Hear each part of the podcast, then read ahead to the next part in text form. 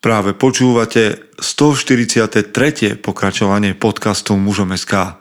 Moje meno je Peter Podlesný a budem vás aj dnes prevázať pri premýšľaní o tom, čo to znamená byť mužom v 21. storočí. Vítam všetkých veteránov, aj tých z vás, ktorí idú náhodou okolo. No, tak za prvé je asi dobré poďakovať, pretože ak sa nemýlim, ak sa nepletiem, tak toto je posledný podcast, ktorý počujete um, v roku 2019 a bolo by fajn poďakovať vám teda za to, um, že ste nás prevádzali, počúvali, že ste sa znova a znova vracali uh, k môjmu hlasu a k myšlienkám, k rozhovorom, ktoré tu v roku 2019 boli. Nejdem to uzatvárať nejak vo veľkom, pretože veľké prekvapenie, 1. januára 2020 sa zobudíme a bude to deň ako deň predtým a my budeme ďalej pokračovať. Pokračujeme aj vďaka tomu, že nás podporujete, počúvate, že prichádza vždy nejaké pozvanie na kávu od vás na náš účet, ale aj preto, že hm, si objednávate veci, ako sú magazíny. Inak ideme dotla- urobiť dotlač ďalšie stovky, to bude tretia stovka, ktorú nechávame tlačiť a som rád, že sa vám tie magazíny páčia. Ak neviete, o čom hovorím, tak určite choďte na stránku a tam si kliknite na podporím a tam uvidíte veci, ktoré, um, ktoré nejakým spôsobom um, nesú značku mužom SK a nesú ten odkaz mužom SK. Magazíny tam síce nenájdete, ale nájdete tam čiapky, nájdete tam tá šiltovky, nájdete tam poster, nájdete tam manžetové gombiky, Takže taký malý dar od nás pre vás. No a magazín je vydaný v príležitosti 5 rokov mužom SK a je tam 50 článkov, ktoré sme vybrali z nášho webu, vytlačili a ak chcete viac informácií o tom, tak napíšte mail na infozavináč muzom.sk Dobre, dnes, dnes by som vám už len povedal, že 18.4.2020 nás čaká skvelá konferencia mužom a ak tam nebudete, prídete oveľa. Už teraz máme v line-upe niekoľkých speakerov a teda prednášajúcich, ktorí absolútne stoja za to za tú sumu, ktorú stojí listok a budú pribúdať ďalší a ďalší. Takže keď to rozpočítate na to, čo v ten deň budete počuť, tak akákoľvek suma je malá z môjho pohľadu. Ale teda to nechám na vás. Ak chcete vedieť o konferencii viac, tak takisto mužom.sk a tam si kliknite na sekciu konferencie a dozviete sa, čo sme zatiaľ pripravili a bude toho viac, priatelia. Takže vidíme sa 18.4. v Bratislave na konferencii mužom. Končí rok a preto je tu rozhovor, ktorý sa tak povediať dotýka hodnotenia roka, ale takého osobného a dotýka sa toho, ako si naplánuje človek ďalší rok a ako v ňom bude fungovať. A rozprával som sa s jedným zo zakladateľov um, diáru The Journal, čo je slovenský diár, taký povedzme, že fenomén, niečo iné na trhu a mňa vždy bavili ľudia, ktorí robia veci inak a No veď sami posúdite v tomto rozhovore a možno vám to otvorí znova nejaké dvere. Ja verím, že áno. Pre mňa to bol veľmi zaujímavý rozhovor a nie je na čo čakať. Ideme do zvučky a potom už náš dnešný host. Chce to znáť svoji cenu a ísť houževnate za svým. Ale musíš umieť snášať rány a ne si stežovať, že nejsi tam, kde si chcel a ukazovať na toho nebo na toho, že to zavideli. Pôjdeš do boja som. Ak dokážeš sniť, nedať však sním vlád. Práci, taše činy v živote se odrazí ve viečnosť. Kde je vôľa, tam je cesta. Istý krásy. Zaslužte si! Priatelia, zasa raz po zvučke a zasa raz vás, mňa, nás čaká jeden výnimočný rozhovor a ja to hovorím tak vopred, lebo som presvedčený, že, že to tak bude. No povedzte mi, a to vlastne vy nemáte tú možnosť, ale ak by ste mohli, o ktorom rozhovore by ste povedali, že to nebolo ono. No, ja viem, že možno vám niečo napadne, ale tak si to nechajte pre seba vlastne. Uh, tak, zvučka je za nami, vy podľa názvu podcastu viete, že uh, spolu so mnou je tu Ivan Zaďko. Zdar Ivan. Ahoj, zdravím všetkých. No ja sa hneď pýtam, vieš, lebo mňa vždy fascinujú tieto technológie. Jedna vec, že už nás ľudia môžu aj vidieť na YouTube, ale mňa vždy fascinuje to, že z Košic sa prepájam niekde úplne inde. a teraz som sa prepojil kam? Do Brna. Do Brna? A ty tam žiješ? Áno. Áno, Ale... žijem v Brne, pochádzam z Oravy teda a na Orave trávim ešte dosť veľa času, dalo by sa povedať, že teraz možno aj 40%, Aha. ale povedzme, že zvyšných 60 a je to Brno. Mm. A mali, mal by si mať ako, počkaj, ja, jak to je, jak sa to skloňuje? Ja som, ja som teda východniar, ty si ora, oravák, ora, oravan, ora, čo si ty?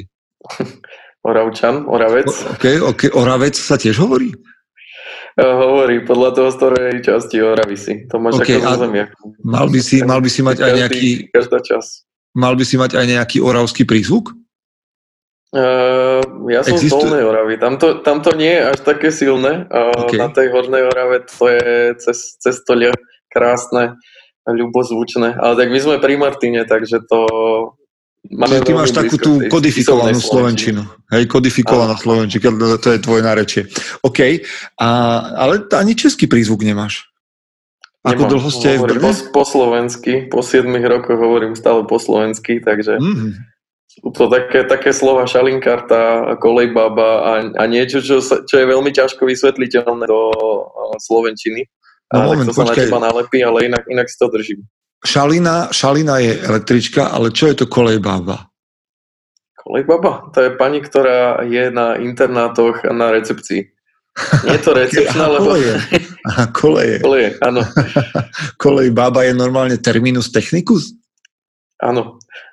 wow, tak dobre. Tak som sa niečo naučil hneď. Priatelia, nebojte sa, toto nebude kurz oravsko-slovensko-češtiny budeme hovoriť s Ivanom o, o tom, čo robí v živote a že je toho nemálo a že sú to veľmi zaujímavé veci.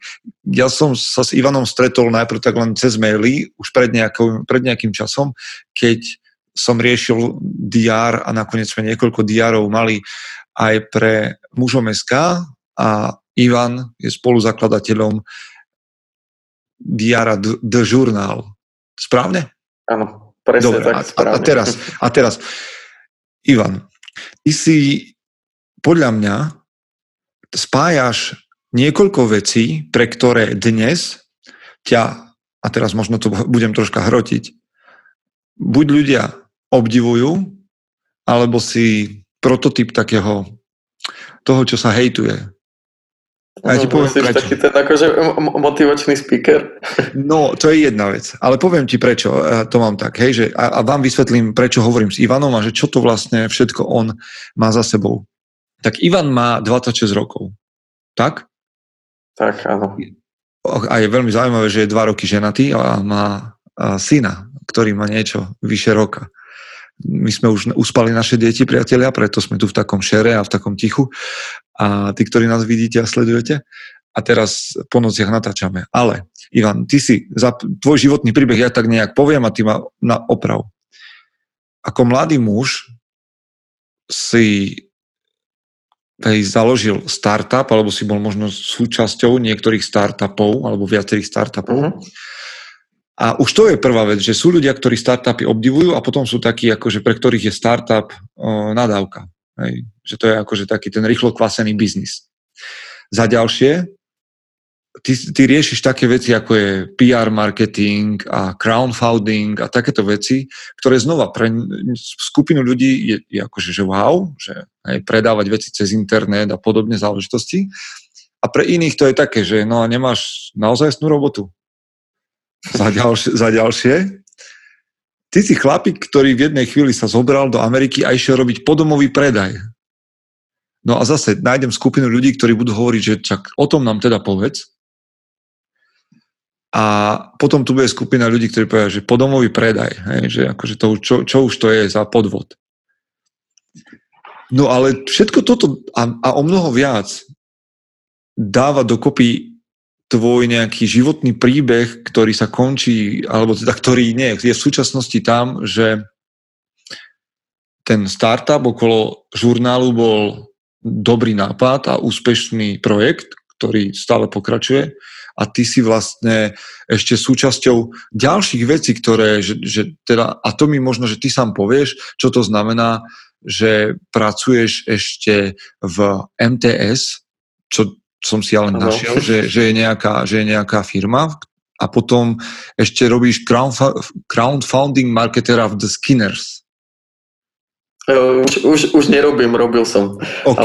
ale venujem sa crowdfunding consultingu. Ale vidím, vidím, že máš veľmi dobrú prípravu, až, až doteraz som ťa nemusel opravovať, takže... No, čiže, Super. počkaj, no a teraz, tá moja klasická otázka, hej, kto je vlastne Ivan Zaďko? Lebo toto sú nejaké funkcie, nejaké veci, ktoré si vyskúšal. Tak mi ty povedz, kto si vlastne. Mm, v prvom rade e, teda e, ďakujem za takéto pekné zhrnutie, ale ja by som sa v prvom rade definoval ako otec, hlava rodiny. Potom by som povedal, že človek, ktorý sa nebojí púšťať do nových vecí. A až potom by som povedal nejaké také tie možno pracovné úspechy, alebo až, až potom by prišlo spoluzakladateľ žurnálu crowdfundingový konzultant alebo, alebo to, že pracujem teda v tej oravskej mts um, takže skôr by som Počkaj, išiel... No ešte, ešte, ešte, ma, ešte ma trošku posun ďalej, že čo je tá mts mts to je strojársky podnik, firma, kde som sa celkom ako paradoxne priženil, ale je to naozaj že úžasná firma s úžasnou firmnou kultúrou. Napriek tomu, že oni už majú nejakých 350 ľudí, tak a, tam tá kultúra je naozaj špecifická v tom, že tí ľudia tam chodia radi. A, tí ľudia si naozaj vážia, že v tej firme pracujú. A, vďaka tomu a, je to taký ten lokálny love brand, že a, kým ostatné firmy na okolí sú väčšinou filiálky alebo cery nejakých zahraničných veľkých spoločností, tak naozaj, že v Krivej, v strede Oravy, vyrastla firma, ktorá robí svetové zariadenie. Oni vlastne vyrábajú jednoučelové zariadenia, čo v podstate znamená, že ty si dodávateľ spätných zrkadiel, dajme tomu do Jaguaru, a, Jaguar ti povie, že 2025 robíme celý nový facelift a, a že skúste sa na to pripraviť alebo pripravte sa na to a ty ako dodávateľ tých spätných zrkadiel prídeš do MTS a povieš im, že chalani potrebujem plne automatizovanú výrobnú linku, ktorá má mať 30 metrov a ktorá má chrliť 12 tisíc zrkadiel za hodinu. A oni, tá mts vlastne urobia všetko od návrhu, cez montáž, cez software, cez validovanie aha. a dodajú ti o, o 6 mesiacov hotový produkt. Zaujímavé. Zaujímavé. Hm, tak som zase nahliadol do niečoho, čo, o čom som netušil, ako funguje. No, prečo s tebou hovorím, samozrejme bude ten uh, žurnál, lebo ide nám nový rok a tento rozhovor robíme tak v polovici decembra a ľudia zháňajú diáre a neviem čo všetko a pre mňa je do žurnál uh, zaujímavý projekt. Aj to, že ho založili mladí chlapi, ktorí sa nejak nebali riskovať. Ale skôr ako sa k tomu dostaneme, tak my máme spoločných niekoľko vecí a na vás teda, alebo respektíve na tebe nie je zaujímavé len to, že sa pustil do nejakého projektu, o ktorom teda chcem viac počuť, ale pre mňa je zaujímavé to, že ty tak nejak pristupuješ k životu špecificky, že, že teda žurnál nebol jediný taký krok, ktorý bol nejaký, že si si povedal, že chceš viac od života, ale že to mhm. začína u teba už ráno. A to máme spoločné a o tom ja sa rád budem baviť. Tak ja sa snažím nejak vytunovať svoje ranné rutiny. A čítal som, že aj ty. Uh-huh. Tak povedz, ako vyzerá tvoja ranná rutina, lebo podľa mňa ranná rutina je základ dňa. Áno. To sa, to sa určite zhodneme. A ja som si, kedy si povedzme, že 3 roky dozadu povedal, že podľa mňa dokonalá rutina existuje a ja ju skúsim nájsť. A, Ale čo bola, také... čo, bola, čo bola motivácia zrazu začať vôbec premýšľať o tom, že ranná rutina existuje? Vieš čo, ja mám strašne veľa načítané a napočúvané, takisto nejaké zahraničné podcasty. A koho bol ten nejaký vzorec, koho počúvam z tých zahraničných? Aha Uh, Tim Ferris to bol taký základ, okay. Kevin Rose, keď začal vydávať. Uh, počúvam podcast notes.org a oni majú niečo, čo, čo je vlastne prepis uh, podcastov v rámci daného týždňa. Oni okay. majú vždycky best of a, a ja si vždycky vyberám, toto sú dva zahraničné, ktoré mám napočúvané stále Uh-huh. A ja si potom vždycky vyberám zo všetkých ostatných, tam máš Joea Rogena, máš tam, máš tam veci ohľadne biohackingu, veci ohľadne niečo iného, ale samozrejme, že nestíham sledovať toľko podcastov, tak uh-huh. si vyberiem, že best of v minulom týždni a potom si to pustím. Aha, zaujímavé. Čiže toto bol nejaký taký nakopávač, že si sa dostal ku knihám. Áno, bol to, bol to vzorec, ktorý sa, ktorý sa opakoval tak často, až som si povedal, že na tomto niečo musí byť. A, okay. a zároveň máš k tomu tak veľa prístupov k tej ranej rutine. A niekto ti povie, že je to niečo, čo urobím za prvých 10 minút, a kto ti povie, venujem sa tomu prvé dve hodiny, až potom začnem pracovať. Iný ti povie, že uh, ranná rutina by mala byť niečo, čo je do hodiny. Hej? Uh, tak ja som zo začiatku nevedel, ako to uchopiť tak som začal experimentovať. A každý mesiac, vďaka tomu, že to sa k tomu dostaneme, že žurnál tam má tie mesačné výzvy, mortovačky, tak ja som si každý mesiac dával jednu zmenu v rámci rannej rutiny a na konci som si vyhodnotil, áno, bola to dobrá zmena, alebo nie, bola to zlá zmena, alebo som to napríklad nevedel dodržať. A nakoniec som sa teda dostal k tomu, že mám určitý teda model rannej rutiny, s ktorým ja už som spokojný. Mm-hmm. No tak povedz, ako to vyzerá. Ja som našiel svoj starý žurnál, vieš, keď o ňom hovoríš, aby som ho mal pred sebou. Ale mm-hmm. teda, že ako vyzerá tvoja ranná rutina? Vieš čo, momentálne takisto si, uh, takisto si dávam uh, začiatok decembra, ale ja to vždycky uh, prehadzujem. A ja som došiel k tomu, že mala by mať čo najmenej bodov. A, takže ja to mám definované ani nie tak, ako som mal kedysi, že vstávanie každý deň o 5 ráno, ale skôr to mám definované tak, že musím stať a po 7 hodinách výdatného spánku.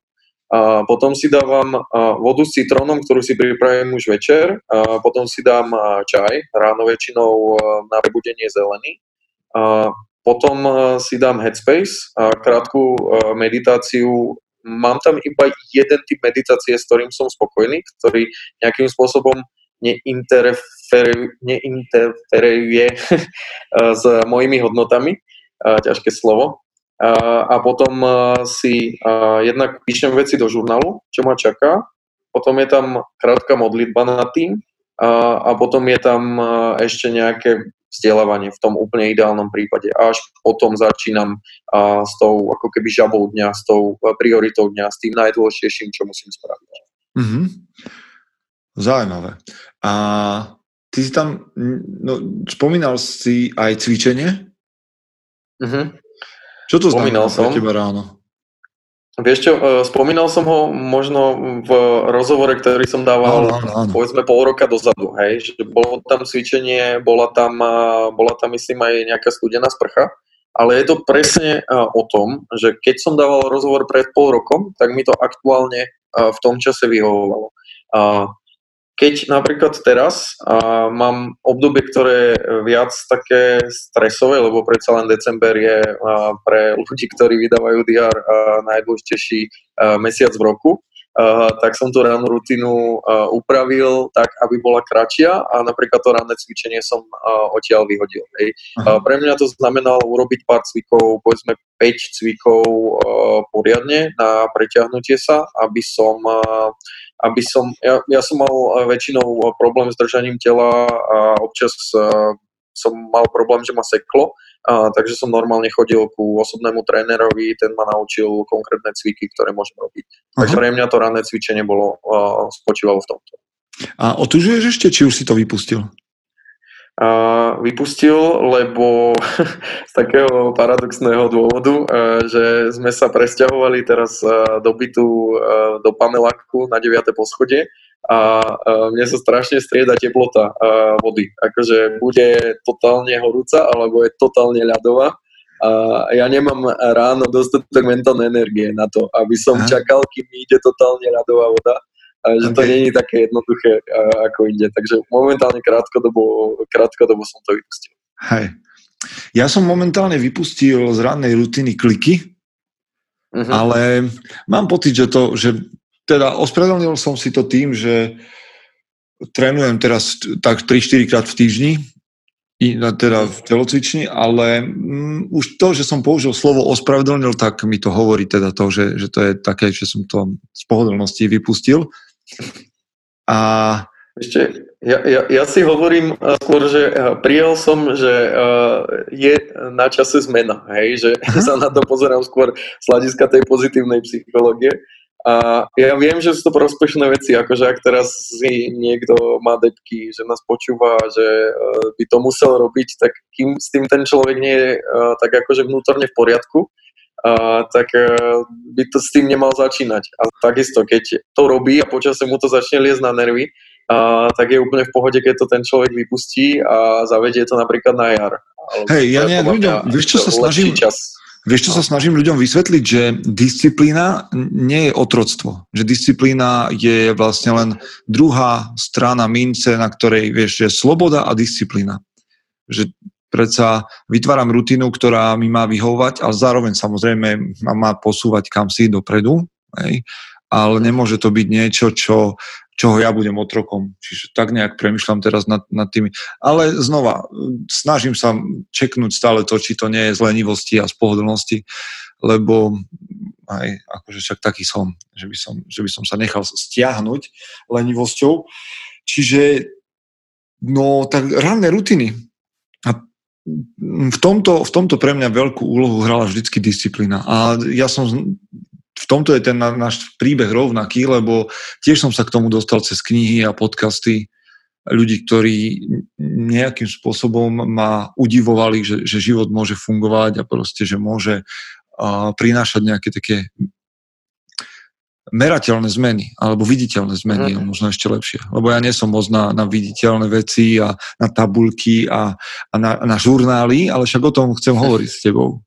Takže poďme teda k tomu to, že si taký disciplinovaný, alebo že pracuješ na svojej disciplíne, ťa priviedlo k tomu, že si začal robiť taký projekt, ako je žurnál, alebo to bolo naopak, že si chcel robiť niečo, z hodov okolností to bol DR a ten ťa priviedol k disciplíne. Nie, ono, ono to bolo tak, že ja som bol tak nedisciplinovaný, že som uh, dopustil situáciu, že uh, ja som študoval dve školy naraz uh, v Anglicku a, a to bol taký dual degree program a druhá bola tu v Brne, Masaryčka. A my sme mali v máji odozdávať dve bakalárske práce a ja som bol marec a ja som ako, a ešte, ešte switchol, že som si zmenil tému. Takže som vlastne musel začínať od znova. A už som si povedal, tak teraz si on fakt v Kelly a navyše to nestojí malé peniaze, keď študuješ v zahraničí, je tam síce tá študentská požička, ale povedal som si, že no ak teraz nedopíšem tú jednu bakalárskú prácu, uh, tak na tom strašne prerobím a jednoducho som musel. A tak som sa ja dostal, uh, dá sa povedať, ku self-help literatúre alebo k takej sebarozvojovej literatúre. Ja som to dovtedy dosť uh, akože hejtoval, že, že som si robil srandu z takých tých premotivovaných, alebo nie, že srandu, ale, ale úplne som, akože nebol to môj šálok kávy. Uh-huh. A ja vlastne tým, že som to riešil cez vlastný problém, že som sa ja ocitol na dne, a, tak som si a, začal tak nejak podvedome čítať, to bol, ja neviem, nejaký článok na topkách, že taký ten akože clickbaitový názov 7 vecí, ako oh, vyriešiť oh. problémy s prokrastináciou. Niečo také, akože strašne, strašne prízemné ale dostal som sa potom ku dobrým knihám, uh, ktoré ma teda naučili, uh, že to naozaj nie je nejaká atomová veda, že je to pomerne jednoduché a že naozaj stačí dodržiavať pár princípov. Jeden z nich bol práve to, že keď si veci píšeš na papier, oproti tomu, keď si ich píšeš online, tak máš, asi to bolo myslím nejaké 42% väčšiu šancu, že ich naozaj aj dokončíš. Hej? A na tom je postavená celá metóda od Davida Elena Getting Things Done, byť vše hotovo. A bo v, češ, v češtine to vyšlo, Aha, myslím. Dobre, je to dobrá kniha, ja vlastne som to ešte nedostal. Byť vše hotovo je dobré? Čo, je to jedna, jedna z takých tých základných, by som povedal, že okay. a vtedy, v tom čase ma dosť formovala a teraz vydala nejaké aktualizované vydanie, takže ak nad tým rozmýšľaš, určite chod do toho, to už rieši uh-huh. trošku aj prepojenie uh, papier versus online, čo môže byť určite uh, užitočné pre veľa ľudí, ktorí to kombinujú.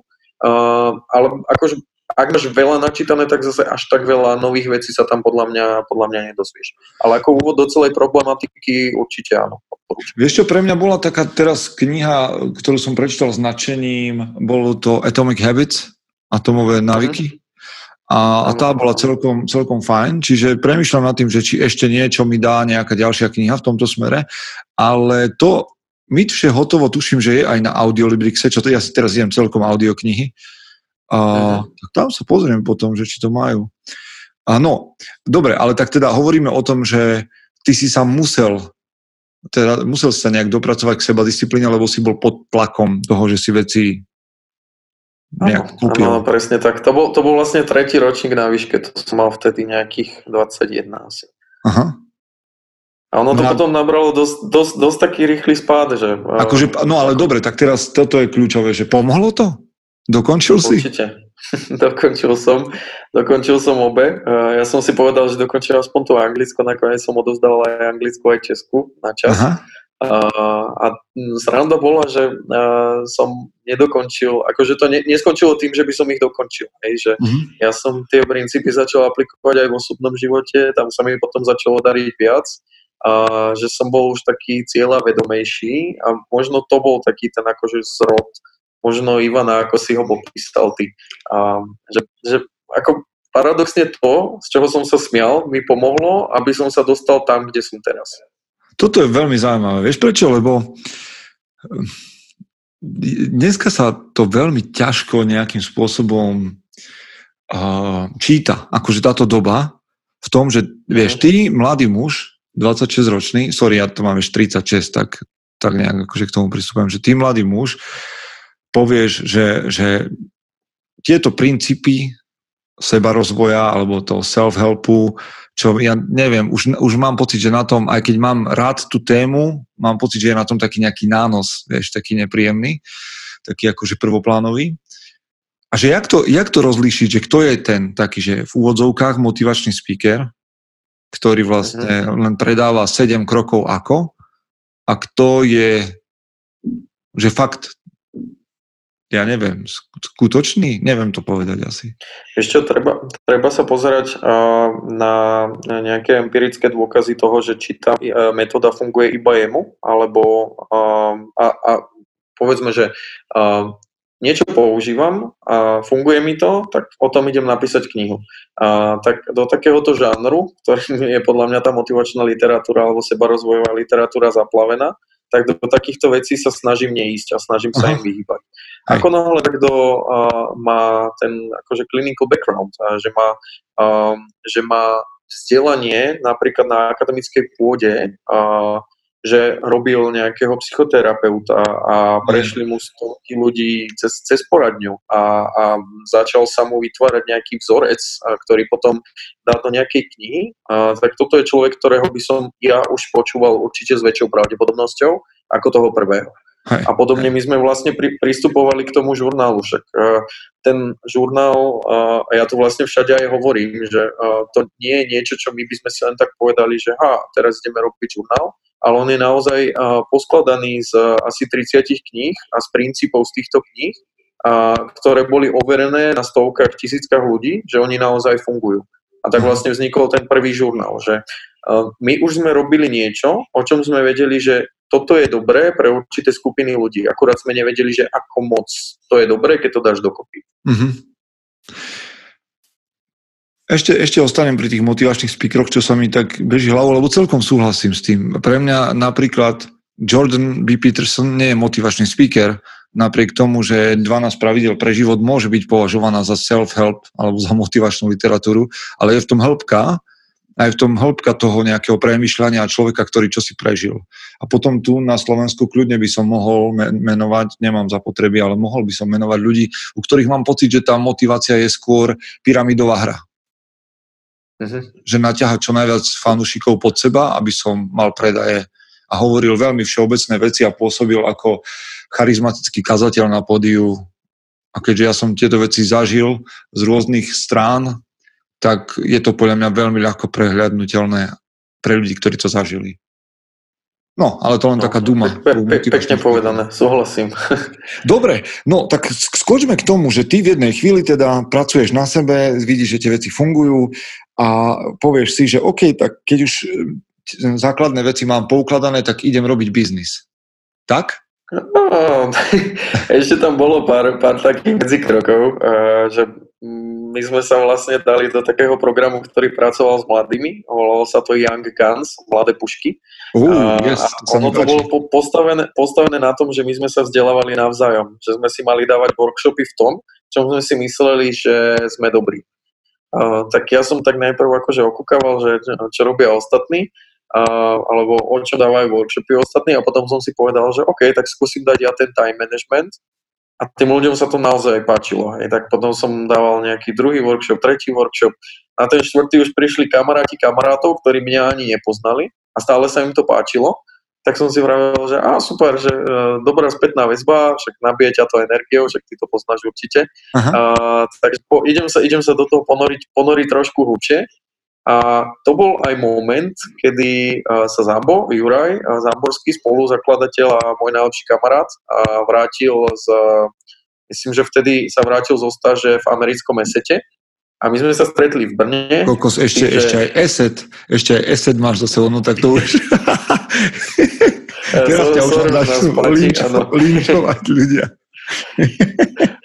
OK, poďme ďalej. To si, to si mohol pridať do tých kontrastov na úvod. Sorošové deti. No ale, ale v podstate my sme si povedali, že poďme sa do, do niečoho pustiť a toto bola úplne že prvá logická uh, taká akože prvá logická vec, že však my to už v podstate robíme, uh, boli sme s Jurajom na jednej vlne, zároveň ja som sa snažil veľmi nájsť DR na našom trhu, ktorý by mi vyhovoval a žiaden taký tu nebol. Napriek tomu, že tu boli kvanta uh, od Moleskinu a Leuchtturmu, čo sú veľmi uh, dobré, kvalitné diare, cez keď preskočím tam tú medzeru, ktorú podľa mňa sme uh, zaplnili, až po diare typu DR Dara Rollins, GoGo DR, motivačný DR, ktoré sú vyložené že motivačné, tak my sme chceli urobiť niečo medzi tým, že použiješ tú kvalitu z tej akože svetovej jedničky, čo je ten Leuchtturm Moleskin, vyhodíš tie veci, ktoré v diároch bývajú, také tie uh, časové pásma, prevod jednotiek, lunárny kalendár, uh, pravítko uh, a pridáš tam trošku toho self-helpu, uh, toho seba rozvoja. Takže uh-huh. preto vlastne aj ten žurnál začína tým, že sa zamýšľaš nad tým, že silné stránky, hodnoty, čo ma baví. A potom to vlastne prejde ďalej do tých dlhodobých vecí, do tej dlhodobej vízie. Um, a potom to zužuje, zužuje, zužuje, že tam 10 ročnica, 5 ročnica, ročnica a potom mesačnica a pondela. Aha. A potom no. je to, o, okrem týchto vecí, je to v podstate bežný DR, ktorý je minimalistický, z dobrých materiálov, ale ako nie je to ani tá ľavá strana, ani tá pravá strana. Hej, no má, máme to tak, že trošku sa v tom orientujem a poviem ti, a mám aj otázky a poviem ti aj môj postoj, že máme tu také diáre akože topové, uh-huh.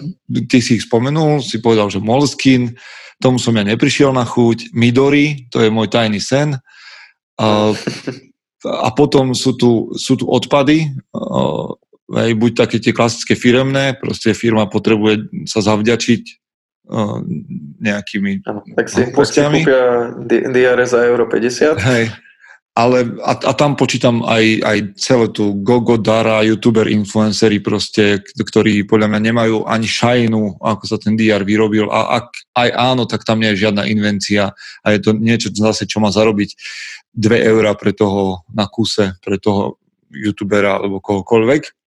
Čiže pre mňa toto nie je téma vôbec, tieto diare. No a potom ste prišli vy, samozrejme, no nebudeme chodiť okolo toho, je tu aj dolar, čo je podľa mňa taká uh-huh. buď konkurencia, alebo taká akože pre mňa rovnocenná, a pre teba chápem, že asi nie, ale pre mňa je to taká rovnocenná varianta k vám a by ma zaujímalo, ako to ty vnímaš. Ale uh-huh. ešte sa vráťme k tomu, že teda máš tu, prichádzate dvaja mladí chlapi do nejakého priestoru, ktorý hoci máte preštudovaný, tak už je rozparcelovaný, lebo ľudia sú zvyknutí na isté diare a vy dvaja vyťahnete od niekiaľ pôžičku alebo nejaké peniaze a si poviete, tak vrazíme ich do priestoru, v ktorom nevieme, či to vôbec a ako bude fungovať. Biznisovo mm-hmm. myslím. No, ono, ono to presne takto bolo, že ja som mal taký ten gut feeling, taký ten pocit, že to, čo už som hovoril na tých workshopoch, tak by som mohol dať do toho diára. A my sme išli veľmi tak, že poďme si otestovať, že čo na to ľudia povedia. tak sme urobili 10 kusov, nechali sme si, čak to, bol, to som bol ja, Zambo, moja manželka a Maťo Binka, dizajner, takže to boli 4 pre nás a 6 sme rozdali ľuďom, ktorí riešili nejakým spôsobom self-help alebo mali tam tú empirickú skúsenosť a zozbierali sme za pol roka asi stovku pripomienok. A ten prvý diar bol naozaj, že dvojnásobná hrubka ako teraz, bolo to hrubé ako Biblia, bolo tam strašne veľa chyb, to bolo, to, ty máš podľa mňa, ja neviem, ktorú máš ty verziu toto. A viem podľa to mňa zistiť? tak štvorka možno. Viem to zistiť? Uh, vidím, že tam nemáš gumičku zadnú. Hej, hej, kauza gumička, k tomu sa ešte, kauza gumička, k tomu sa dostaneme. Kauza gumička, tak máš podľa mňa štvorku, uh, štvorku okay. edíciu. alebo, alebo tretiu. OK. Čiže ste sa pustili do desiatich kusov. To znamená, že mali ste peniaze akurát na 10 kusov, alebo vieš, a predali ste 10, tak ste urobili 20 a, a tak? Sme alebo... ne, nepre, nepredali sme ani jeden. To bolo všetko, že vieš čo, vyskúšaj a zaujíma nás spätná väzba. Hej, tak dobre, ja budem vrtať do takých vecí, budem vrtať no. do takých vecí, ktoré možno zaujímajú e, ľudí v tvojom veku, ktorí chcú začať robiť biznis. Koľko ste mali peniazy? Na začiatku. Uh, málo, málo. Vyberali sme stavebko, aj ja, aj Zambo. To znamená? Um, ale vieš, ono zo začiatku robí 10 kusov, tak tam tá uh, cena na kus je dosť vysoká, tak ja mhm. neviem, koľko sme do toho dali, 10 tisíc korún, nejakých 350 eur možno. OK, okay. to je také, kusov. že to je únosné celkom pre ľudí, aby začali podnikať. Tak čo, čo je treba, aby si naozaj začal podnikať? Vieš, aký je rozdiel medzi tebou 24-ročným a, a niekým iným 24-ročným? Ty podnikáš a on nepodniká. A aj on má 350 eur. Tak čo ste museli urobiť, aby to naozaj existovalo? Kde je, vieš, vieš, čo hľadám? Že... Vieš, čo hľadám? Ano, ten ano. bod. Že kde je ten rozdiel? My sme si verili, že vieme dodať, aj keď sme to tak brali, že prvý uh, produkt ešte nie je dokonalý, ale my sme si verili, že vieme dodať naozaj dobrý produkt, po ktorom je záujem. Uh, Takže my sme vlastne boli zo začiatku hneď motivovaní cez také tie veci, že poďme pomáhať ľuďom a poďme im pomáhať. Ja viem predať 5000 diárov teraz, ale neviem urobiť sériu prednášok, alebo mohol by som vedieť, ale nie je to môj fokus, kde by som mal 5000 ľudí, ktorým reálne viem pomôcť. A nehovoriac o tom, že prednáška namotivuješ niekoho, funguje to krátkodobo, DR nie je motivačný, on je seba rozvojový, takže ten človek pracuje sám so sebou a pracuje so sebou dlhodobo.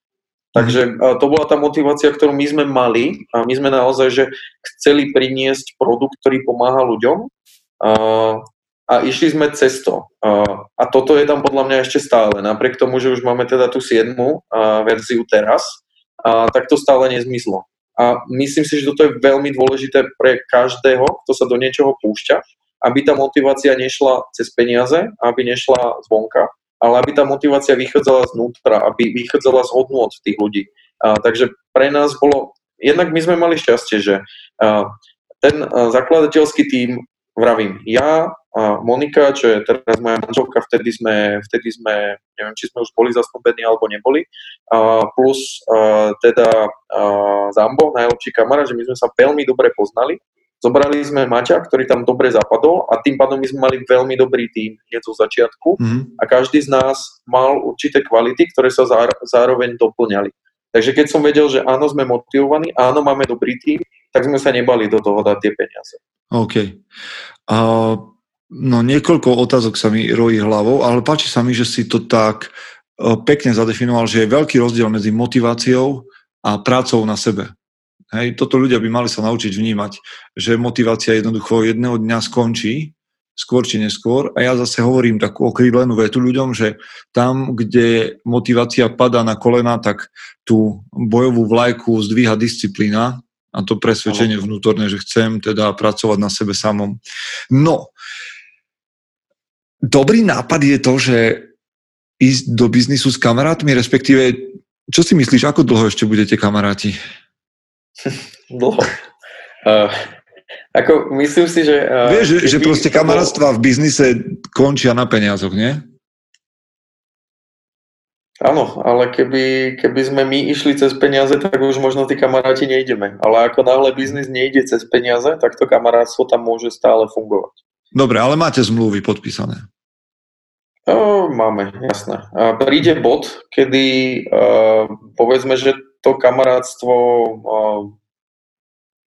kedy sa musíš začať baviť biznisovo a už to nie je iba kamarátsky biznis. A ako náhle tento bod si dokážete vydiskutovať, tak máte vyhraté. Hej? Že my sme si to nejakým spôsobom nastavili, to nastavenie doteraz všetci rešpektujeme a tým pádom sme mohli zostať kamaráti, zároveň sme aj spolu podnikatelia a tým pádom sa to neprekrýva, alebo nerobí si to, nerobí si to napriek. Mhm. Zároveň je veľká výhoda to, že mi od začiatku som to nebral, že toto je moja práca a teraz je tu nálada napríklad na stretnutiach, že toto je pracovné stredko, ale je to naozaj stretnutie, na ktoré, stretnutie s kamarátmi, na ktoré sa naozaj teším, hej, že a toto tam je doteraz, aj keď už riešime iné počty kusov a iné produkty. Dobre, a, tak... a toto sa stále nezmenilo. Tu si povedzme ale teda, lebo ty to, a mne, mne je to sympatické, ale popisuješ to ako také, že kamarátstvo a, a zábava a nejaké akože že dobrodružstvo, alebo akokoľvek by si to pomenoval, ale vnímaš to ako biznis. Je to firma, je to je to nejaká spoločnosť, ktorá bude rásť a bude zvyšovať uh, zisk. Áno, teraz, teraz už prvýkrát môžem povedať, že áno. Doteraz to bolo skôr neziskovka, ktorá má právnu formu SRO. Že my mm-hmm. sme sa vlastne 3, 3 roky nemuse, ne, nevyplácali sme si výplatu, pretože sme neboli v tom bode, kedy by sme toho boli schopní. OK, čiže fungujete 3 roky a to som sa chcel možno pýtať ďalej, že teda koľko trvá, respektíve koľko vám trvalo, kým ste naozaj rozbehli z toho nápadu na niečo, čo dnes môžeš teda povedať, že začína byť aj biznis. No, ako obchod. Ono, no. ono to trvalo, v podstate tých 6 verzií to trvalo, že sme boli stále na nule, stále sme do toho museli dávať viac a viac zo svojich vlastných peňazí a potom sme sa modlili, aby sa nám to vrátilo. Hej. Mm-hmm. Lebo povedzme, že chceš vyrobiť 4000 kusov, a, tak do toho musíš nasypať minimálne 30 tisíc eur, ktoré ty v tej firme nemáš. A, a to sa bavíme iba o tom, že zaplatíš si výrobu a tie diáre sa samé nepredajú, takže potom máš náklady na marketing, náklady na PR, náklady na ľudí, ktorí ti s tým pomáhajú, musíš platiť poštovné, musíš platiť iné veci, takže povedzme, že si v mínuse 40-50 tisíc a stále nevieš, že či si to neprestrelil a ti sa tie peniaze ako keby vrátia, hej. A, Jasné. a toto, a tieto, sa, tieto toto všetky veci, 6 krát. Vieš, mhm. tieto všetky veci, ktoré hovoríš, ste vy museli akože pracne pokus omyl zisťovať na sebe? Áno, áno, áno. To je, že akože keby teraz si začínal, tak to urobíš takisto? Alebo vieš, že nie je cesta potom si niekoho najať? Alebo ja neviem, povedz. Čo, ja kebyže si mám sám sebe uh, poradiť uh, a začínať a že sa od toho úplne odosobním, a tak poviem, že to je strašný nápad robiť DR, a pretože Inak, počúvaj, niečo, čo máš... Ale počúvaj, no? počúvaj, že každý človek, ktorý robí niečo, čo ja vnímam, že je v tom úspešný, a keď sa ho na toto spýtam, tak mi povie, že to je strašný nápad. Vieš, teraz ideme robiť konferenciu a ľudia, ktorí okolo mňa robia konferenciu, sa ma pýtajú, že či som normálny. Vieš, tak oni to robia, darí sa im a sa ma pýtajú, a vieš, ty teraz to robíš, darí sa vám, povedzme, však tak ja mám z toho teda taký pocit a ty hovoríš, že by si si poradil, že to je strašný nápad. Je, pretože, uh, pretože keď sme to chceli robiť poctivo a keď chceme mať uh, dobré materiály, uh, tak existuje pri fyzických produktoch niečo, čo sa, uh, čo sa volá ako keby uh, product profit ratio, čo v podstate hovorí Aha. o tom, že na to, aby si vyrobil fyzický produkt a vedel si zaplatiť tie služby okolo toho, vedel si zaplatiť marketing, tak produkt by mal stať štvornásobok to, čo sú náklady na jeho výrobu. Aha. A že to je ako keby hranica, odkedy ten biznis môže byť udržateľný. Hej. My sme povedzme, že na dvojnásobku, takže my sme vlastne dvakrát horšie ako ten minimum, ktorý e, je vlastne hranica kedy by sa mal produkt udržať v biznise. Takže okay. nám to trvalo strašne dlho, kým sme sa dostali na bod, kedy sme boli aspoň na nule a už sme do toho nemuseli nalievať toľko peniaz. Aha, OK. A toto Zaujímavé. si myslím, že nie, nie je pre každého žalúdok, pretože uh, vieš, uh, môžu sa ti stať tri veci. Keď vyrábaš uh, verziu, povedzme, že už sme minulý rok robili uh, 4 verzie po tisíc kusov a čo sa mohlo stať? Buď sa mohlo stať to, že to drasticky podceníme a vypredá sa to hneď a ujde nám profit, to je ten akože super, super to, to by bolo tá, tá najlepšia možnosť, ale tak nejak sme vedeli, že to nie je možné, lebo ten slovenský trh je predsa len malý. Potom sme to mohli veľmi presne odhadnúť, ale zároveň uh, je to dosť ťažké, pretože ti do toho vstupuje veľa iných faktorov. Ale tretia a najpravdepodobnejšia vec by bola, že by sme to brutálne prestrelili. A zostal by nám veľký stok, uh, veľké, veľké zásoby na sklade, ktoré sú nepredajné, pretože uh, DR napriek tomu, že sa nekazí, ale on zastaráva. A ty, keď máš DR, ktorý je datovaný od, od januára, tak ty ho už vo februári, v marci alebo v apríli alebo neskôr nepredáš. Takže Aha. my sme sa toho vždycky báli. Hej. Nebola pre, vás, nebola pre vás cesta urobiť nedatovaný DR? Vieš čo, máme jeden nedatovaný, ale je to viac uh, roboty pre ľudí áno, a ľudia áno, si to radi zjednodušujú. Takže kým, ako napríklad, keď sa pýtal rozdiel medzi doleristami a rozdiel medzi, uh, a nami, Žurnalistami? Tak doleristi, do, doleristi majú určite lepší biznis plán, že oni urobia tú nedatovanú verziu v počte 30 tisíc kusov a, a môžu to, to predávať celý 5, život, jasne. Môže im to tam ležať 5 rokov, hej. Uh, my to, aj keď oni už majú tiež uh, datované verzie, uh, aspoň, aspoň čo mi hovorili teraz na trhoch, uh, nejakí, nejakí ľudia, uh, ale viem, že oni to zo začiatku, keď potrebovali preklenúť do to blbé obdobie, tak to mali nastavené určite lepšie že oni boli mhm. nedatovaní, my sme, my sme boli od začiatku datovaní. A, a tú nedatovanú sme pridávali napríklad až, až teraz, v podstate nedávno. Hej, uh, poďme k tomu, že ešte stále ma zaujíma, keď som sa pýtal na tých kamošov, vzťahy a podobne, konflikty. Čo ti to vzalo tie tri roky? Myslíš z pohľadu kamarátstva alebo z pohľadu... No, vôbec z pohľadu tvojho života, že čo ťa to stálo, respektíve čo bol najväčší risk vo chvíli, keď si začal robiť biznis?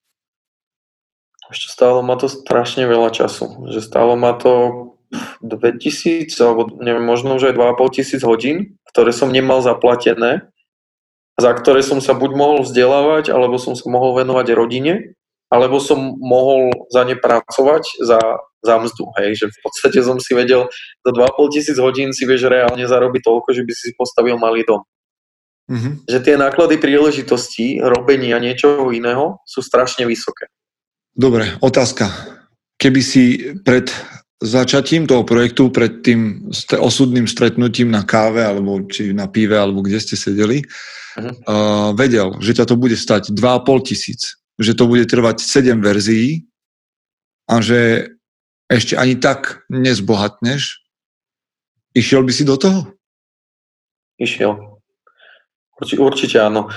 Ja keď som začínal podnikať, tak som si napísal niečo pre seba, čo bol niečo ako Manifest of the Entrepreneur, že v podstate nejaké prehlásenie podnikateľa a bolo to v podstate list samému sebe, ktorý som si napísal, že keď budeš mať chuť to zabaliť, tak pamätaj, že kde sa nachádzaš teraz a čo si od toho slubuješ.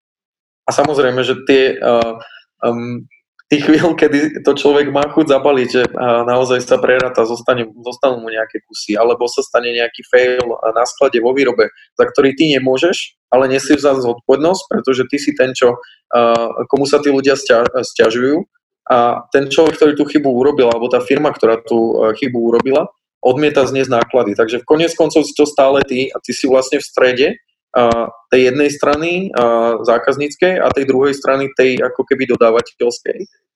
A samozrejme, že sú chvíle, kedy máš, kedy si povieš, že tak teraz mám toho dosť a robím to zadarmo, robím to proste vo voľnom čase, po večeroch, po víkendoch, uh, trpí, povedzme, že rodina, lebo sa im toľko nevenujem, ale zároveň mi to strašne veľa dalo. Dalo mi to veľa nových kontaktov, dalo mi to veľa nových skúseností, ktoré využívam aj v TMTS, aj pri tom uh, svojom crowdfundingovom uh, konzultingu. Uh, utužilo to kamarátstvo určite so Zambom, s Maťom. Určite by som to nemenil. Super. Uh, no, ja by som povedal, že teda ja som používal žurnál, v čom mi to pomohlo veľmi a to hovorím ľuďom, ktorí sa k žurnálu možno práve teraz dostanú cez rozhovor, je veľa vecí, ja nie som diarový typ, totižto. A neviem, jak sa ty na to pozeráš, či to svojej skúsenosti to je nejaká výhovorka, alebo je to nejaká objektívna skutočnosť, že existujú diarové a nediarové typy. Mne, ja som nikdy v živote nepoužíval diare, až kým som nezačal pracovať na sebe.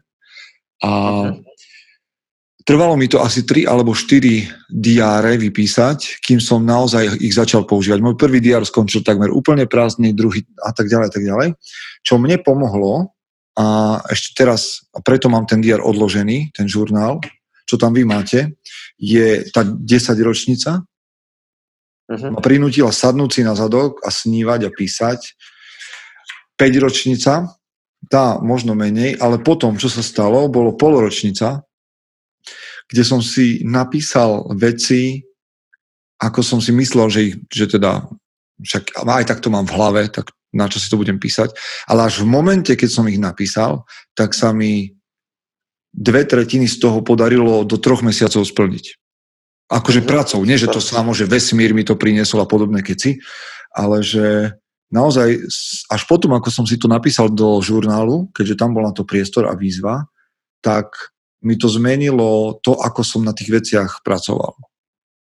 To je moja skúsenosť so žurnálom.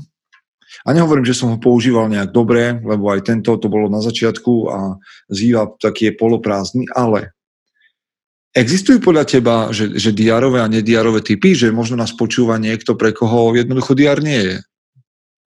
Mm-hmm.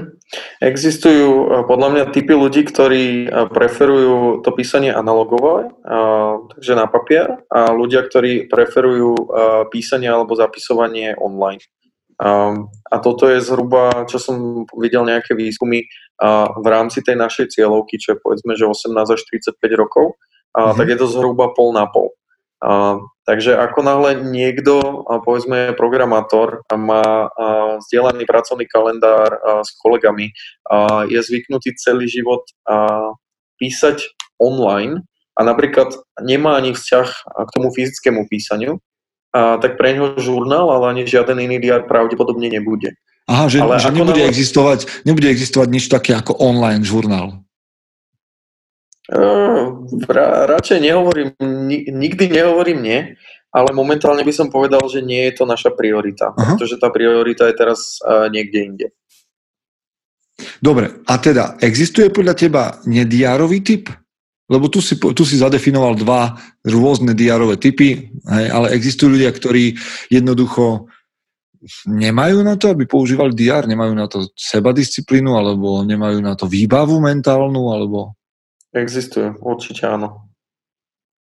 A čo takí chudáci majú robiť v živote? uh, vytvoriť si prostredie, ktoré by ich v tom podporovalo. A to, to sa teraz nebavíme o tom, že uh, vytvorte si prostredie, ktoré uh, vás má motivovať uh, nejako k písaniu diára, ale celkovo, že uh, bol, je, neviem, či poznáš knižku uh, Willpower Doesn't Work. Uh, v podstate v preklade by sa to, neviem, či vyšla už uh, aj v Slovenčine, um, ja som učítal minulý rok, uh, vôľa nefunguje, alebo tak nejak by sa to dalo mhm. preložiť. A môžeme to dať potom do nejakých show notes aj s autorom, uh-huh. teraz si ho nespomeniem. A možno to bol Ben Hardy, ale, ale, ale nechcem uh, trestnúť. A, a celá knižka je o tom, že si máš svoje uh, fyzické prostredie prispôsobiť tak, aby ťa podporovalo v dosahovaní tvojich cieľov. Mm-hmm. A či už to je tak, že to píšeš na diár, e, do diára, alebo to máš niekde v hlave, alebo to máš v počítači, alebo to máš na nastenke, a, tak to už je potom na tebe. A podľa mňa každý, aj nediárový typ, vie urobiť určité zmeny, a, ktoré ho budú posúvať bližšie k tomu, aby sa dokopal a, k tým dlhodobým veciam. Mm-hmm. Lebo máš veľa ľudí, ktorí žijú zo dňa na deň a potom sa to prejavuje možno aj na tom, že od výplaty k výplate a nemajú moc možno ani prístup k takýmto veciam, ale môžeš určite urobiť nejaké veci, ktoré sú univerzálne dobré. Mm-hmm. Ako, ja v súčasnosti sa hrám skôr s tým teda, že, že aký je ten najlepší interval pre hodnotenie nejaké spätné, pre nejaký pohľad dozadu Um, zatiaľ mám pocit, že, že 3 mesiace sú niečo celkom také rozumné a tiež premýšľam nad tým, či to nie je veľa, lebo pol roka bolo pre mňa vtedy také akože nedohľadné a 5 a 10 rokov sú také akože pre mňa na úrovni fantázie, ale, ale nájsť taký nejaký správny rytmus v tom, ako pracujem na sebe, ako to hodnotím, je teraz to, čo mám. Ja zvyčajne hovorím ľuďom, že No keď nie si diarový typ, tak si nájdi inú formu uh, toho, ako sleduješ to, čo robíš. Môže to byť denník, Môže to mhm. byť, ja neviem, ak už si úplne mimo toho, že by si písal. No jedna vec, ja hovorím ľuďom, že tak buď disciplinovaný a rob to len z rozhodnutia, lebo je to um, dá sa to podložiť, že to, že to, je, že to je niečo, čo ťa posunie ďalej, alebo ja neviem, tak si nájdi človeka, s ktorým budeš každý týždeň alebo každé tri týždne sedieť a budete mhm. rozprávať. To už sú, to už sú toto presne tie veci, ktoré môžeš uh, urobiť, uh, aby ťa v tom podporovali, hej, presne.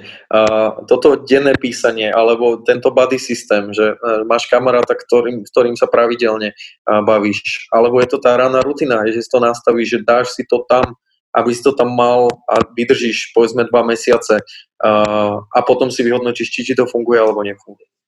Máte veľa spätnej väzby od ľudí? Lebo na Slovensku neviem, Máme. to ne, nejak to, neviem, či to funguje. Teda na mužom SK to občas funguje. Máte spätnú väzbu, to, že to, to ľuďom pomáha? Máme enormne veľa spätnej väzby. My sme od začiatku na tomto postavení, že keď pošleme dotazník, ľuďom. My ho neposielame tak, že by to bol automatizovaný e-mail ako Heureka napríklad v nakupe 14 dní. Nie, my ich akože necháme to používať a potom pošleme jednorazovo všetkým ľuďom, čo si použ- kúpili žurnály a dotazník a máme, dajme tomu, 200 alebo 300 odpovedí, myslím, že maximum sme mali 500 odpovedí. Ľudí, ktorí používali žurnály. A ten dotazník je dosť dlhý, hej, že nie je to klasický dotazník, že jedna, dve otázky, tých otázok je tam možno 10-15, aj to trvá povedzme, že 5 až 10 minút vyplniť, ale my si týmto spôsobom vieme vyhodnocovať spokojnosť uh, užívateľov žurnálu s jednotlivými sekciami a vieme to porovnávať v čase.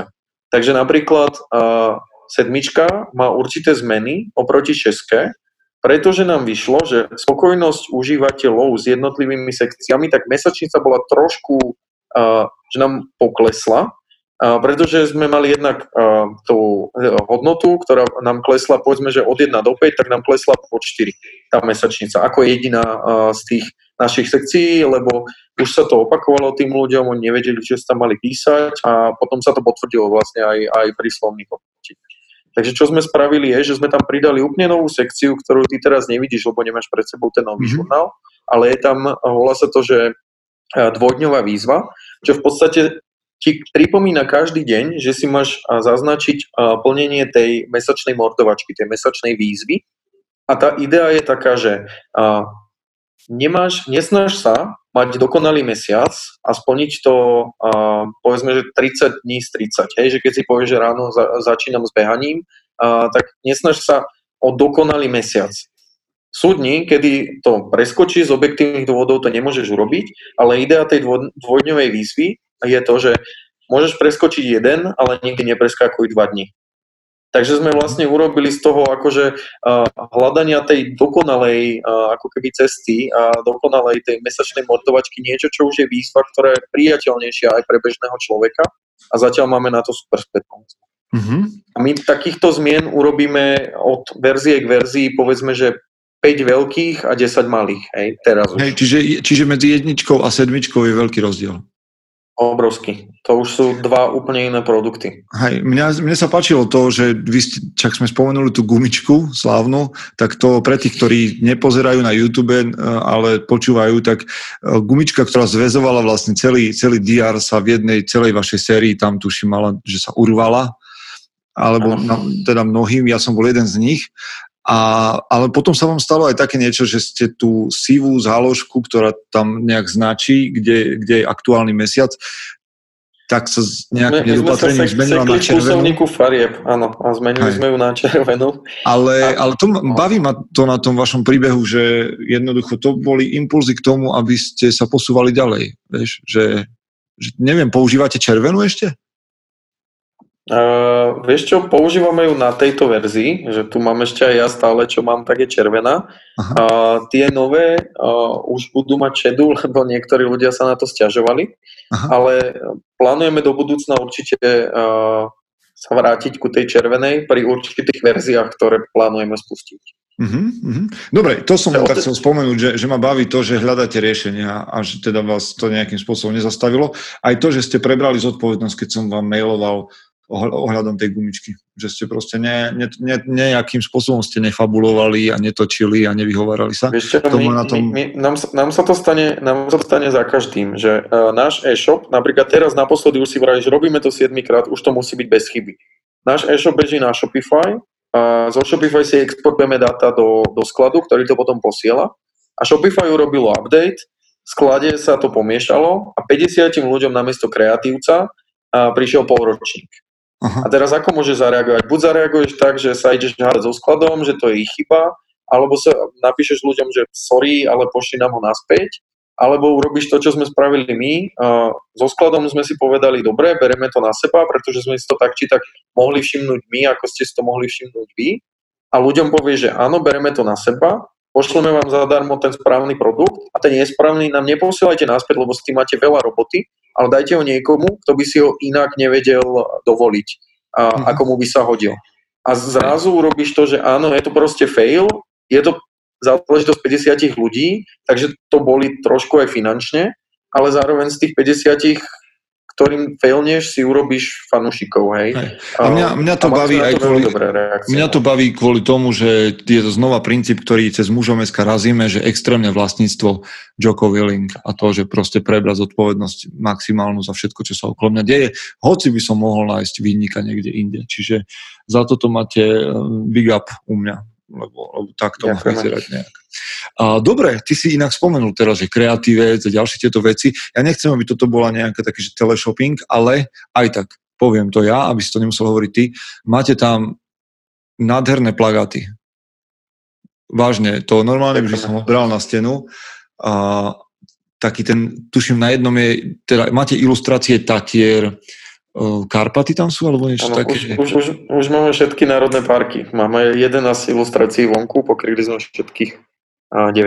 Hej, nádherné ilustrácie, postery alebo plagáty, volajte to ako chcete, ktoré majú taký ten nejaký zámer, ešte ďalší, teda nielen, že predávate niečo, aby ste zarobili, ale že to má nejaký význam ohľadom toho, čo sa deje s našou prírodou na Slovensku a že chcete nejakým spôsobom podporiť um, ochranu prírody.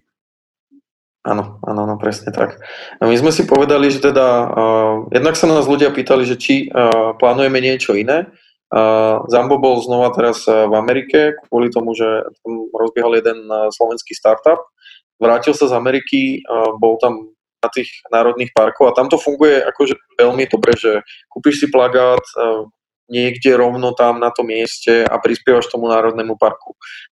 Zároveň tam akože sa vždycky snažíme, aby sme e, žurnál robili zodpovedne a zodpovedne nie len k ľuďom, ale aj ku životnému prostrediu, ale predsa len je to papier a aj keď máš recyklovaný FSC certifikovaný papier, tak predsa len niečo vytváraš, akože nejaký v podstate odpad, tak sme si povedali, že poďme spraviť niečo, čo to eliminuje. A a práve vtedy vlastne sa spojili dve také akože veci, že my na jednej strane sme chceli, na druhú stranu Zambu mal otvorené oči, keď bol v Amerike a úplne sa nám to spojilo do tej idei tých The Postrov, čo sú vlastne poctivé slovenské plagáty, z ktorého každého predaného kusu prispievame 4 eurá na nejakú organizáciu, ktorá pomáha prírode. Zo začiatku do konca roka je to My sme les. A takto sme im vyzbierali zatiaľ už skoro 5000 eur, čo už je peniaz, ktorý uh, keď im daruješ, tak naozaj akože vie urobiť rozdiel, lebo mm. nie je ľahké byť neziskovka na Slovensku. Hej. A keď my ako biznis vieme, a máme nejaké akože cesty, ako to predávať online, tak prečo uh, nepodporiť dobré, dobré ostatné iniciatívy? Mm-hmm. Inak toto, vieš čo, urobme tu na zastávku takú, lebo však ne, ne, ne, nestretli sme sa preto, aby sme robili biznis, ale keď si spomenul neziskovky, tak priatelia, tí, ktorí nás počúvate a pravdepodobne je vás teraz niečo vyše 1200, ktorí si vypočujete túto epizódu. Keď každý z vás uh, dá euro do nejakej neziskovky, tak to je mesačne 1200 eur preinvestovaných. Robte to, prosím vás. No, rob, podporujte neziskovky, lebo je to euro e, vyhodíš mesačne niekoľkokrát von oknom v úvodzovkách.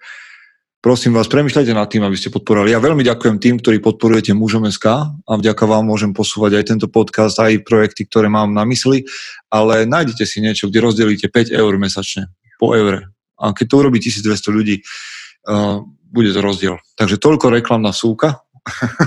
Ale dostali sme sa k tomu, pretože Pod, Ivan to Podporujem. Nie, vieš čo, si spomenul, spomenul, si, spomenul si Ameriku a ja mám pocit, že v Amerike sa to deje tak nejak prirodzenejšie. Že oni sú nejak navyknutí proste vždy podporovať niečo a niekam posielať prachy. Tak trochu by som chcel, aby to bolo aj tu u nás. No, kolem a kolem, ľudia si môžu pozrieť a, to, čo robíte na vašom webe a k tomu sa dostaneme nakoniec, ale ja mám na teba ešte set otázok, ktoré by som chcel s tebou prebrať. No, Môžeme ísť na to?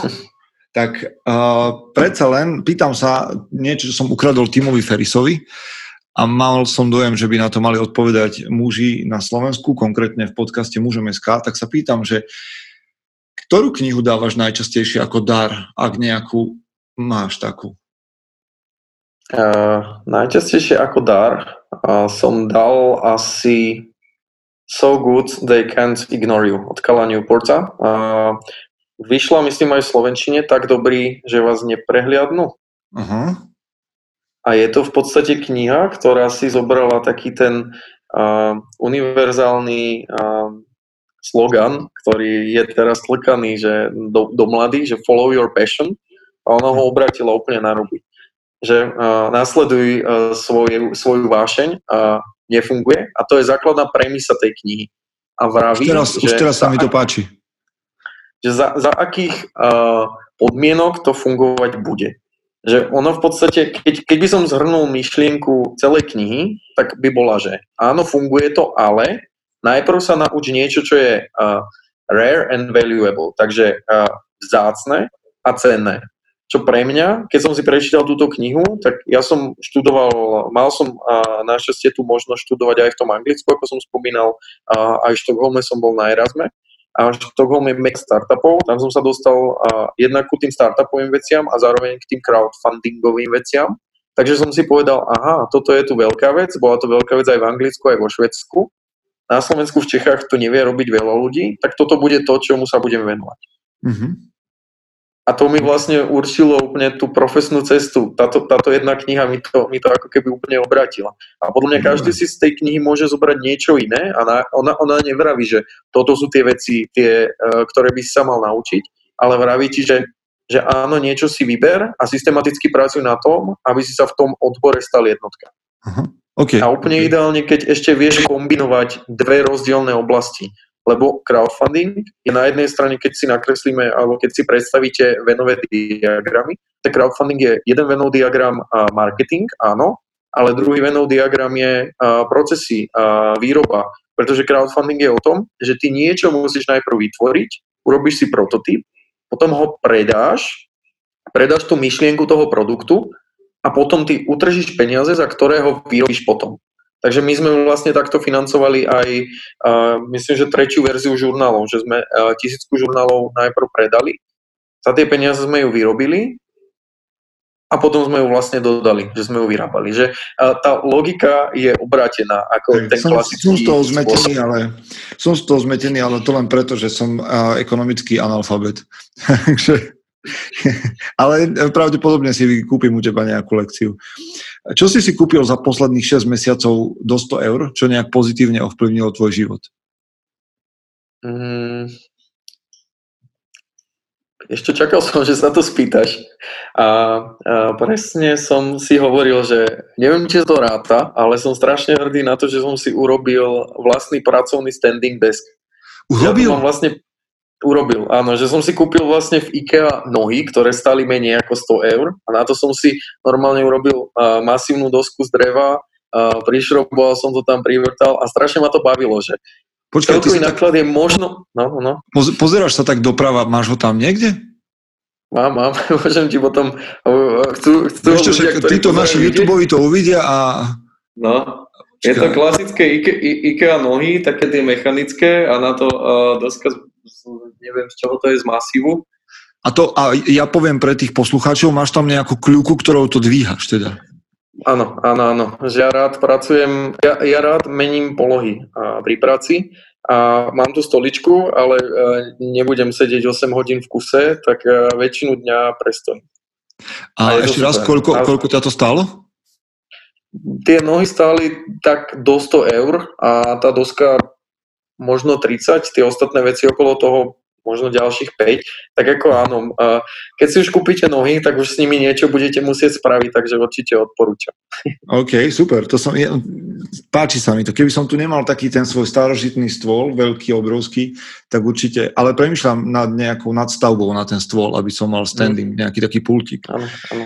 A, ale ak si chcel, akože mám aj odpoveď, ktorá je naozaj, že do 100 eur. Tak a ja som, ja som akože veľký esencialista, že sa snažím kupovať veci, ktoré sú potrebné a nebojím sa ako keby radšej zaplatiť viac za vec, ktorá mi vydrží dlhšie. A ja okay. som veľmi dlho hľadal obyčajné čierne tričko, ktoré by splňalo moje nároky na, a jednak na to, aby som sa v ňom cítil príjemne, po druhé, aby nebolo moc také, že ani obťahnuté, ani voľné, ani, ani krátke, ani dlhé a zároveň, aby e, vyzeralo aj po vybraní z práčky bez žehlenia normálne.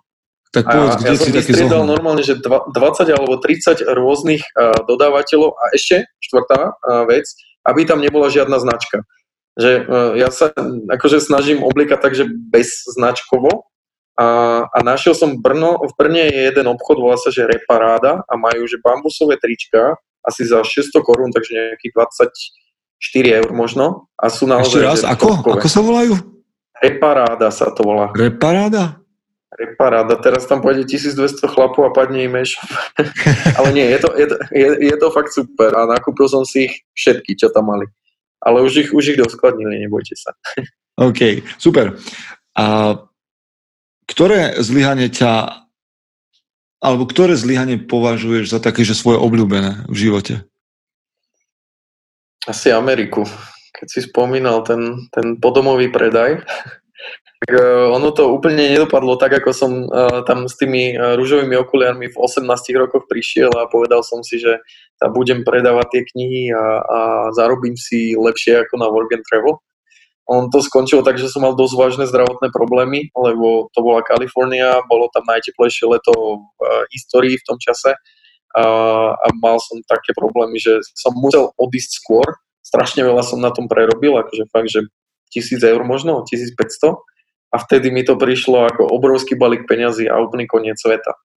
Ale nakoniec ma to, um, akože jednak som sa brutálne zlepšil v angličtine, čo som potom využíval pri štúdiách v Anglicku, kde by som sa inak nedostal. A to, že som študoval v Anglicku, mi znova otvorilo možnosti fakt, že exponenciálne. Zároveň ma to zblížilo s, eh, zblížilo ma to so súčasnou manželkou, že ona sa tak ako úprimne zaujímala, ako sa mi tam darí. A ja som jej ako úprimne písal, lebo to nebolo, že píšem rodičom, že všetko je v pohode a pritom ako v pohode všetko nebolo, že som sa naozaj mohla ja otvoriť jej. A, a po tretie som sa naučil teda, že nepozerať sa na svet s rúžovými okuliami. Takže... Super, super. Tak, no. Čo považuješ za najlepšiu dlhodobú investíciu, čo si doteraz urobil? Mm, si to štúdium v Anglicku. Že áno, vyjde ťa to, povedzme, zhruba 9000 libier, uh, rok štúdia tam, ale keby nebolo to Anglicko, tak nerobím ani tie procesy, čo som vlastne doštudoval nakoniec uh, skôr tie procesy, také tie hard veci v ekonomii, procesy výroba, logistika, to je to, čo nikoho nebaví, ale mňa to tam, bol tam super profesor, ktorý ma k tomuto dostal a zároveň som sa dostal k tomu marketingu. Takže keby nebolo to anglicko, tak e, určite nie ani žurnál, ani tie ostatné veci. Čo je neobvyklá vec alebo absurdná vec, ktorú miluješ a okolie nad tým krúti hlavu, ale ty sa toho odmietaš vzdať? Ja som strašný pedant na, na poriadok v kuchyni, že ja nie, nezaspím, aj keď som najviac rozbitý, keď uh, není úplne dokonalý poriadok, že nie, nie sú veci uh, v umývačke a, a nie, je tam, nie je tam pekne a čisto. Tvoja žena to oceňuje, alebo jej to vadí? Ako kedy? Uh, nie, oceňuje, oceňuje určite. Neprichádzaš za ňou s takou výčitkou, že nie je tam teraz taký poriadok, ako si predstavujem? Nie, nie, nie. To sme si vysvetlili na začiatku, ona vedela, do čo ide. ona je tiež teda veľ, veľmi čistotná, že to není, že by som to musel nejako hasiť, ale nez, nezaspím s kľudnou hlavou. Akože normálne, že aj by som si lahol a musel by som sa postaviť aj isto dať do poriadku. Aha. Obsesívno-kompulzívne, hej? Áno, OK. A za posledných 5 rokov, ktorý je zvyk, ktorý si nadobudol, ceníš ako ten najúžitočnejší? Mm, taký ten metazvyk je podľa mňa ranná rutina, hej, že z toho vyplýva strašne veľa, lebo ti to ovplyvňuje celý deň, takže ja by som povedal, že ten meta nad tými všetkými ostatnými, ak máš tú rannú rutinu v poriadku, uh, tak, tak uh, to má najväčší prínos, väčší ako keď by si riešil iba veci čiastkové v rámci tej rannej rutiny. Takže asi toto. Vyber jednu vec z rannej rutiny, lebo to je taká veľmi všeobecná odpoveď. Jednu vec z rannej rutiny? Mm, ja budem teraz strašne žurnalovský, ale ako naplánovanie dňa. Dobre. Že, mm, musím vedieť, čo budem robiť a v akom poradí to budem robiť. Čo by si povedal mladému a teda ešte mladšiemu eh, človeku, ktorý vstupuje do života, povedzme má 17-18, akú radu by mal ignorovať? Ja to som možno že zodpovedal, keď som hovoril o tej obľúbenej knihe. Čo by som mu poradil je zamerať sa na jednu alebo dve veci, naučiť sa ich robiť na top svetovej úrovni a potom ich kombinovať na to, aby robil niečo, čo ostatní ľudia robiť nevedia a na druhú stranu, čo by som povedal, že je blbá rada, a hľadať skratky tam, kde skratky nie sú. A, že veľa ľudí sa pozera na to, že idem sa dostať rýchlo k peňazom a, a startupy a, a neviem čo, venture capital, a taký ten rizikový kapitál, že tých peňazí tam je dosť veľa. Uh, ale ono to vôbec nie je jednoduchšie, ako keď si niekto buduje poctivý biznis a, a má tam rozumný rast. Hej, že ani žurnál nie je startup, to by som ťa len opravil ešte to, čo si hovoril na úvod, že mm-hmm. startup musíš definovať tým, že tam je myslím, že 30% rast každý mesiac a tam akože úplne ani zďaleka nie sme, že skôr na to ideme poctivo, ale mám pocit, že veľa ľudí sa inšpiruje na Elonoch Muskoch a, a Steve Jobsoch a snažia sa tu urobiť iný Apple, keď, alebo druhý Apple, keď nemajú v poriadku také tie základné veci. Hej, ako jedna z vecí, a je zaujímavé, že neviem, si to uvedomil, že si povedal, že uh, nie je to startup, snažíme sa to robiť poctivo. A, a, no, ale myslím, že vec, poctivý rast. Hej, a druhá vec je ale, že je tu taký silný a podľa mňa nie je dobrý trend, že, že majú ľudia pocit, že do 30 by mali byť na dôchodku a mali by byť uh, milionári alebo sa to podarilo Zuckerbergovi, alebo neviem komu. Čiže myslím si, že toto je... No, ale tu nemám ja do toho vstupovať. Idem sa ťa opýtať ešte ďalšiu otázku a to je, že aké zlé odporúčanie počúvaš najviac okolo time managementu? Okolo time managementu? Čo je, čo je podľa teba taký, že čo je taký mýtus toho time managementu? Že niekto má recept na úspech že uh, ako všetci tí ľudia, ktorí tvrdia, že máme recept na úspech a takto ti to bude fungovať, tak nemajú pravdu, pretože ľudia sú jedineční. A tak ako uh, žurnál využíva každý inak a my tam dávame tú možnosť uh, prispôsobiť si tú metódu, tak podľa mňa každá rada time managementová, či už sa jedná o o nejaké pomodoro a pomery, že či tam ako dodržiavam 45-5 alebo 25-5 alebo 55 alebo 50-10, tak každý to musí prispôsobiť potom podľa seba. Mm. OK. To, to len znamená, že, drahí priatelia, čo vy už dávno viete, že to, že budete vstávať ráno ako Tesla, alebo ako Peter Podlesný, alebo Ivan Zaďko, ešte nezaručuje, že budete mať výsledky ako oni. Je možné, že budete mať lepšie výsledky. Tak? uh, poďme na poslednú otázku. Čo robíš, keď sa cítiš zahltený alebo nesústredený, alebo že je toho mm, nad hlavu? Mm, vypnem, vypnem. Um, dám si, ideme s manželkou a so synom do mesta, dáme si kávu, porozprávame sa, snažím sa na to nemyslieť. Keď mám toho naozaj že veľa, a čak, e, ostatní kolegovia v žurnále by vedeli rozprávať o tom, ako sa mi nedá dovolať v čase, keď máme spúšťať kampaň, lebo mám toho tak veľa. Ale ja si potrebujem, potrebujem kľud, potrebujem ticho, alebo potrebujem takúto rodinnú pohodu na utriedenie si myšlienok. Takže áno, urobím si sa toto, berem, že niektorým, niektorých ľudí to môže trošku um, vystresovať, uh, ale ja viem, že keď som potom naspäť a keď začnem pracovať, tak uh, to urobím oveľa efektívnejšie, oveľa rýchlejšie, ako keby som nevypol a robil by som to vystresov. Mm-hmm. Posledná otázka, čo je vlastne taká tretia, tretia časť tohto nášho rozhovoru, záverečná. Povedz mi svoju definíciu muža, alebo tak chlapa na správnom mieste. Chlap na správnom mieste? Myslím si, že to je človek, ktorý na sebe stále pracuje, ktorý je viac aktívny ako pasívny, ktorý robí veci v prvom rade s prihliadnutím na rodinu, že sa vie obetovať a vie napríklad aj nechať vyniknúť manželku, ktorá je na materskej, lebo ona sa stará o deti, takže si to vedia nejakým spôsobom podeliť a zároveň robí veci, ktoré sú dobré pre spoločnosť. Čiže sú tam u mňa také tri, tri úrovne vždy, že ja sám ako človek, ja ako člen rodiny, ja ako hlava rodiny a ja ako súčasť spoločnosti. Mm-hmm. Okay. A keď si naplním každú z týchto troch vecí, tak potom mám zo seba ten dobrý pocit, že áno, proste mám pocit, že teraz som správny chlap, alebo že toto by bola pre mňa taká definícia. Mm-hmm. OK, vďaka, vďaka za tú definíciu. Znie to dobre. A kde ťa ľudia môžu vidieť, počuť, nakupovať od vás? Poď, poďme k tomu, že sociálne siete vaše a, a, a ja neviem, budete na nejakých výstavách alebo predajní, máte miesta, poď, hovor. Uh-huh. Uh, za mňa uh, osobne uh, na sociálnych sieťach moc aktívny nie som, zrušil som si Instagram, zrušil som si Twitter, jedine na Facebooku som a tam už tiež nie som tak aktívny ako kedysi, takže Facebook Ivan Zaďko. Pokiaľ ide o žurnál, tak uh, tam chalani robia dobrú robotu, T-žurnál na Instagrame a aj na Facebooku.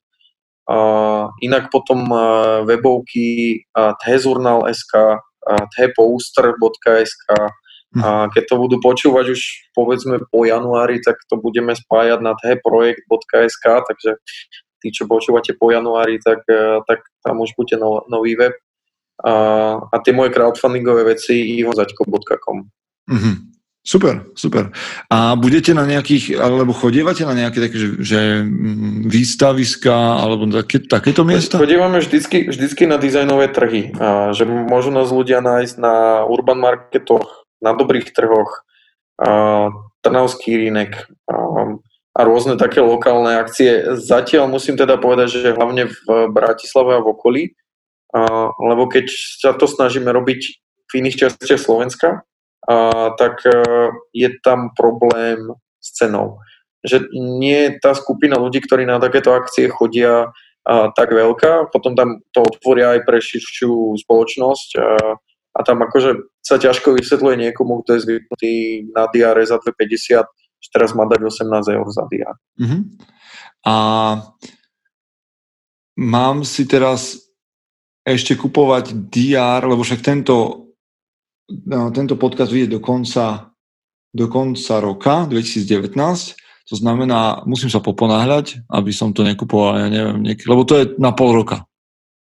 Máme aj polročné verzie, aj ročné verzie. Hej, čiže sa musím poponáhľať teraz ešte, aby to dávalo čím väčší zmysel. A viem, že sa to dá kúpiť, teda to, čo si spomínal u vás na webe, ale potom sa to dá kúpiť aj v kamenných predajniach. Áno, áno, dá sa kúpiť v Martinuse, a dá sa kúpiť e, asi 8 ďalších predaniach na Slovensku. Tiež sú to väčšinou menšie vydavateľstva alebo dizajnové obchody. Aha. Ten zoznam je na webe žurnál.sk a potom super, super. lomitko kamenné predanie.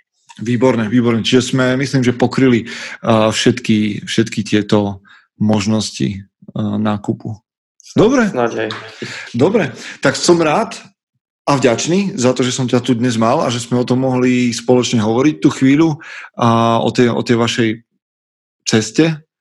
A už mi teda neostáva nič iné, len, len poďakovať a povedať, že dúfam, že sa my dvaja stretneme aj osobne, lebo toto bolo pre mňa no.